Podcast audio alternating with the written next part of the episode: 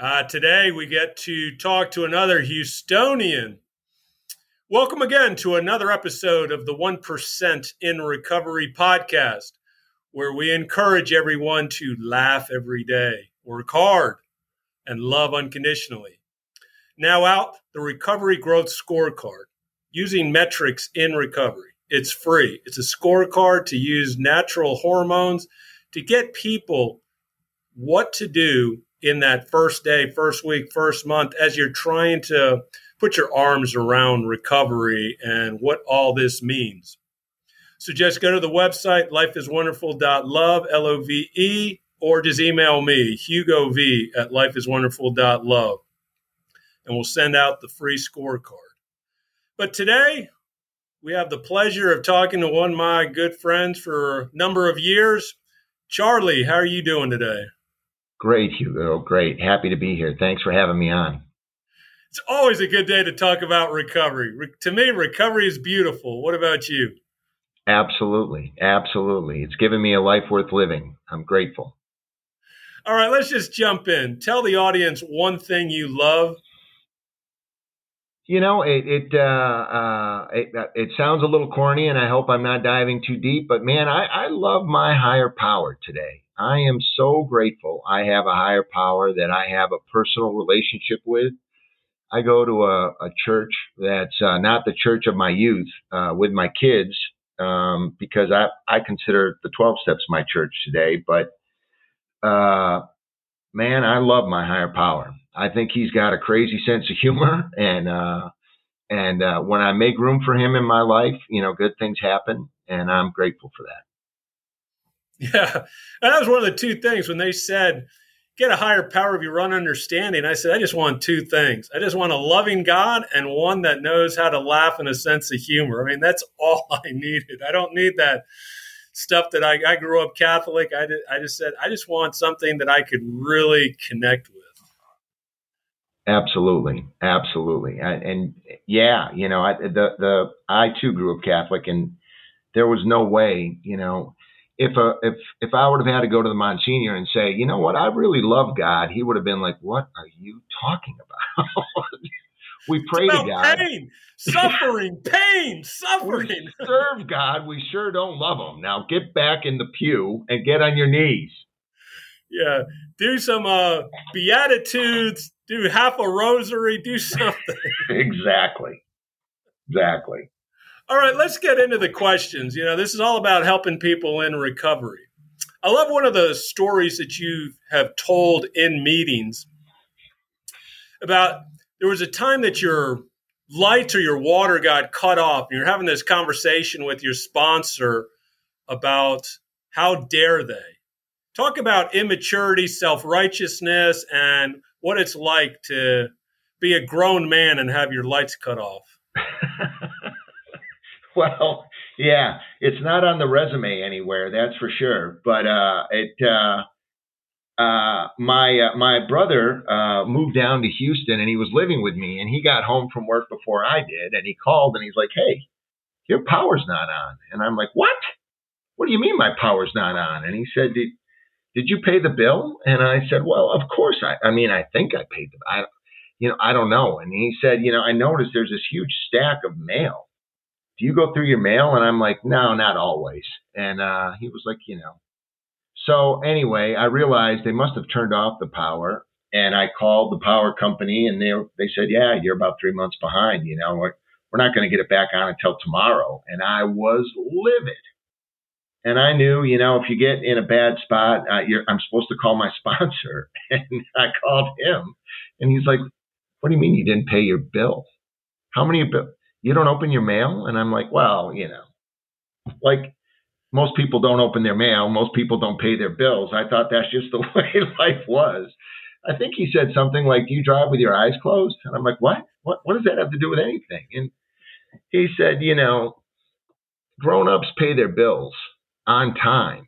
And I'm like, I, I you know, I could tell. I felt like I was getting picked on, and uh, and he was like, "You know, do you do you budget? And it wasn't a budget thing. I had money to pay it. I just didn't. And uh, and I was mad as mad could be that they uh, they didn't pay. So uh, he told me, you know, there's consequences to your behavior, and I thought this guy's not getting it. I mean, you know, Centerpoint or whoever it was, Reliant at the time, turned off my energy. And those guys, I wanted somebody to like be on my side. But uh, he cleared it up for me that uh, I need to pay my bills. You know, I need to take care of myself. I was a grown man somewhere in my 30s, late 30s, and uh, uh, that's what grown grown ups do. They pay their bills on time, and uh, they don't cry about it uh, when uh, they get their uh, power turned off. Uh, so I started opening my mail on a on a timely basis because uh, you never know what's going to be in there, and uh, and I pay my bills. And that was, if you would have told me when I first got in, you know what your problem is. One of your problems is you're just terribly immature. I would have said a lot of things, probably not appropriate for a podcast, but I didn't think that I that that was a problem I had until my lights got turned out and somebody explained grown-ups pay their bills. I'm like, like everybody? I mean, come on. Yeah, that reminds us one of the characteristics of a compulsive gambler is immaturity. I go, well, I think most addicts, that's a characteristic. It's, oh my like, God. If you're always looking to get high or drunk or bad or chase women or overeat, you know, it's like you're not doing what you need to do. Uh, and I always say, it's like, yeah, that's those are those little lessons that we need reminders. Okay, no, there is a way to do things better. Like, yeah, yeah, pay the bill, or at least explain to them. A lot of times we figure like, well, we don't talk to them, then we don't need to explain anything to them. All right, let's jump into question two. You've been in the program 22 plus years you've seen a lot of people come and go. Is there any kind of advice or tips that you would tell someone in their first day, first week, first month that could kind of make them feel more at ease or something that would be helpful?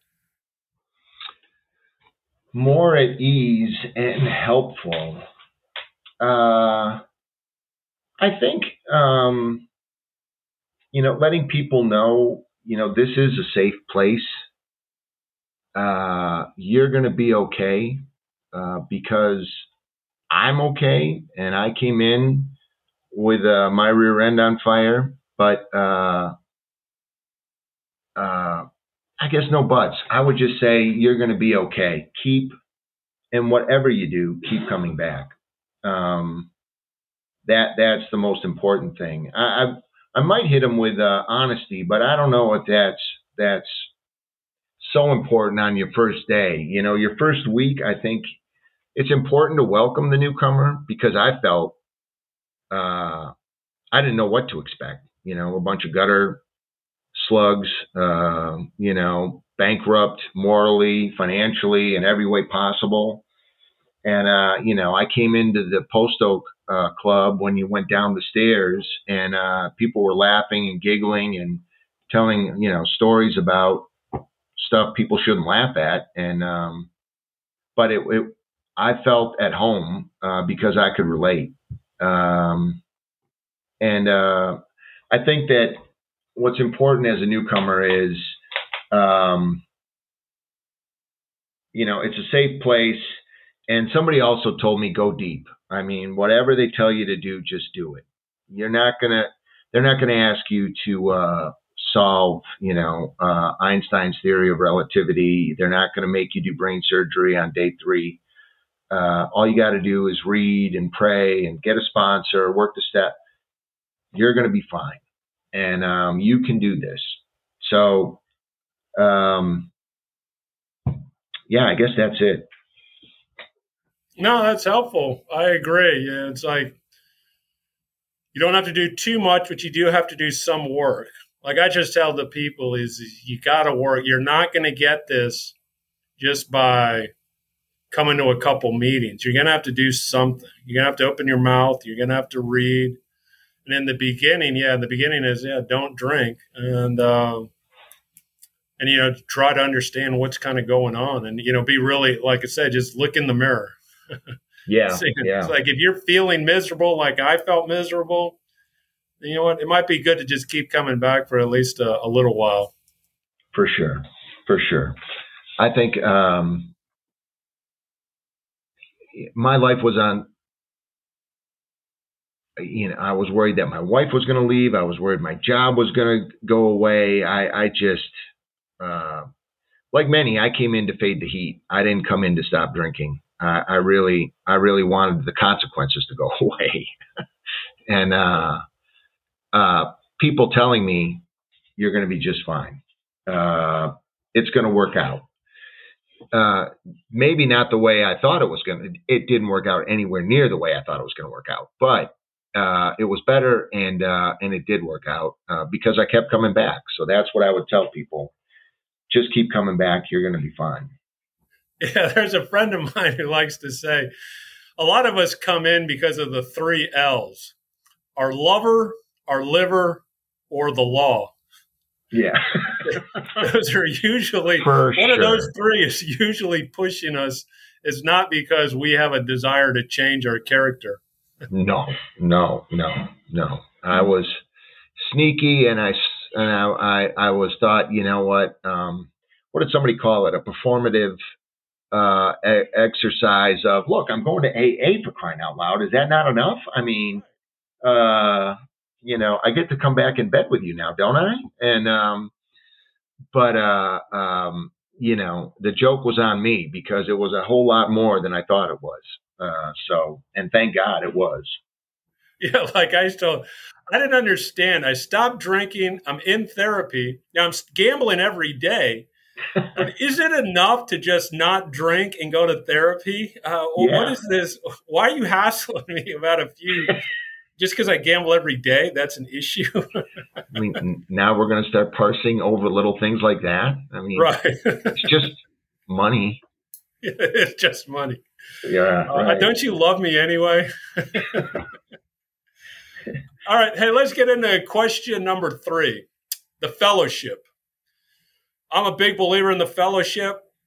Tell the audience what fellowship means to you and how important it is. It's not, you know, this whole thing about this program, it's not just about the steps or about drinking or talk to about what is the importance of fellowship to you and, and how that can really help someone.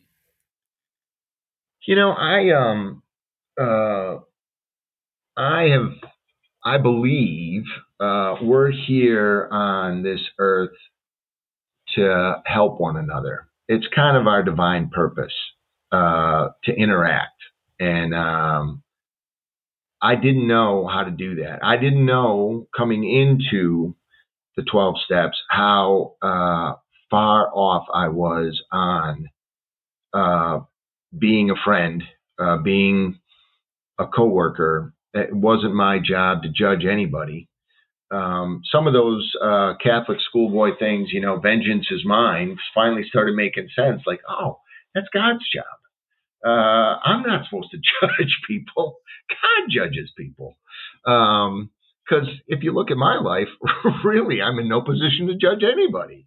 But I still had a lot of judgments. I still had um, the fellowship is everything to me, and I lean heavily into it. The first uh, friend, uh, the first intimate relationship I had with another man, first time in my entire life was my sponsor. You know, when they sit you down and they're like, "Well, now the fifth step is you you go over everything in the fourth step," I thought. I, I should have read ahead. My God, this is crazy. I'm not going to read this to you. I thought we were going to like burn it somewhere. Um, but uh, you know, calling him up and crying like, "Hey, you know what? She left and she took everything I I loved and held dear." And uh, he said, "You know, and you're going to be okay." Um, and I believed him. And uh, when he told me, "Hey, you know what? I know you're doing the best you can," and uh, and that's enough. I mean, and then having other friends that I mean, we can laugh about the stupid stuff we do, like not paying our bills and being pissed off that somebody would dare to turn off the uh, the uh, the power in my house, or a spouse that wasn't doing what they should be doing and the, the pain and drudgery that they caused me by overspending at the store. And they're like yeah it's almost like you know you didn't come home for three days because you were locked up in a hotel room getting you know and i'm like all right all right all right. I get it. Maybe my my stuff is a little worse than there. But but still okay uh, now that it's in perspective but I, I think yeah the fellowship is uh, like I said, all my my dear friends today are are in 12 step recovery. It's it's not necessary. I have a lot of friends that have you know friends in and out. Maybe part of it is I didn't move to Houston until I was an adult. So, and I moved in 2000 and I got into recovery in 2000. So most of my interactions, but my kids, you know, where where you make a lot of friends uh, is at school, where your kids make friends and then you meet their parents those kind of have come and gone over the years. But you know, uh, I've, I've, I've I've known you for 20, 22 years plus. I've known uh, my my sponsor Jeff F for 22 years plus. I've known a lot of those guys, Brown, Alex L, all those guys for 20. I told Alex L one time. He said, "You look kind of sad. It was a Friday. I'm sorry, but this is part of the fellowship." And I said, "You know, Alex." I'm not sure I'm an alcoholic. And he's like, Really? And I said, Yeah, yeah, you know, because I mean, I hear stories about driving DUI. I never got a DUI. He's like, Yeah. You know what's funny, Charlie? It's always Fridays that guys come to me and say, I'm not sure I'm an alcoholic. And sure enough, it was a Friday. And he said, It's it's never Tuesday or Monday. It's always Friday. Friday's the day that they're deciding, you know what, maybe I mean, where do you think you might be if if you weren't an alcoholic tonight? I'm like, well, funny you should say that because you know it's Game Seven of the World Series, and I was thinking he was like, but he didn't laugh, and I just looked at him like, wow, do I feel ridiculous right now? But man, only in uh, only in that the magic of uh, AA, you know, you meet on that road the person you need to meet, and you hear what you need to hear I do, and um, and it's all because of the fellowship. You know, there's there's people that will literally get up in the middle of the night and drive over and be with you when you need it. I don't doubt that for a second uh, in that fellowship. So, sorry I went on a little long. No, it's you good. Can, you can, edit like, it well, out. the one thing that uh, people always say, you know, like if you're complaining, and they say this. This actually came from a Catholic friend, also in a. He was actually in twelve steps, but a different program. But he would talk about to be careful about the cross that you want to lay down, and then pick up somebody else's cross. Maybe you just want to just carry your own cross, and then let someone else deal with their own. So everything's relative. Someone's always got a smaller cross or a bigger cross. It's like same thing. Someone's got a smaller problem, bigger problem. Someone's childhood was worse. Someone's childhood was better. I mean, we're usually not at the end of a spectrum. You know, we're usually right. somewhere it's like, yeah, it could have been worse. Yeah, it could have been better too. Just deal with your life. Stop worrying about somebody else's. For sure. For sure. All right, Charlie. I appreciate your time today here on the One Percent in Recovery podcast. And any any last words you want to say? Well, I want to thank you uh, for having me, Hugo. It was a lot of fun getting to chat, and uh, you know, my my parting words are always keep coming back. Uh, man, uh, all you know, all I got it's pass fail, and I get to take the class as many times as I as I want. So. Um, I just get to keep coming back. That's right. So keep coming back to meetings, keep listening to the podcast, just keep living. With that, we're going to end this episode of the 1% in Recovery.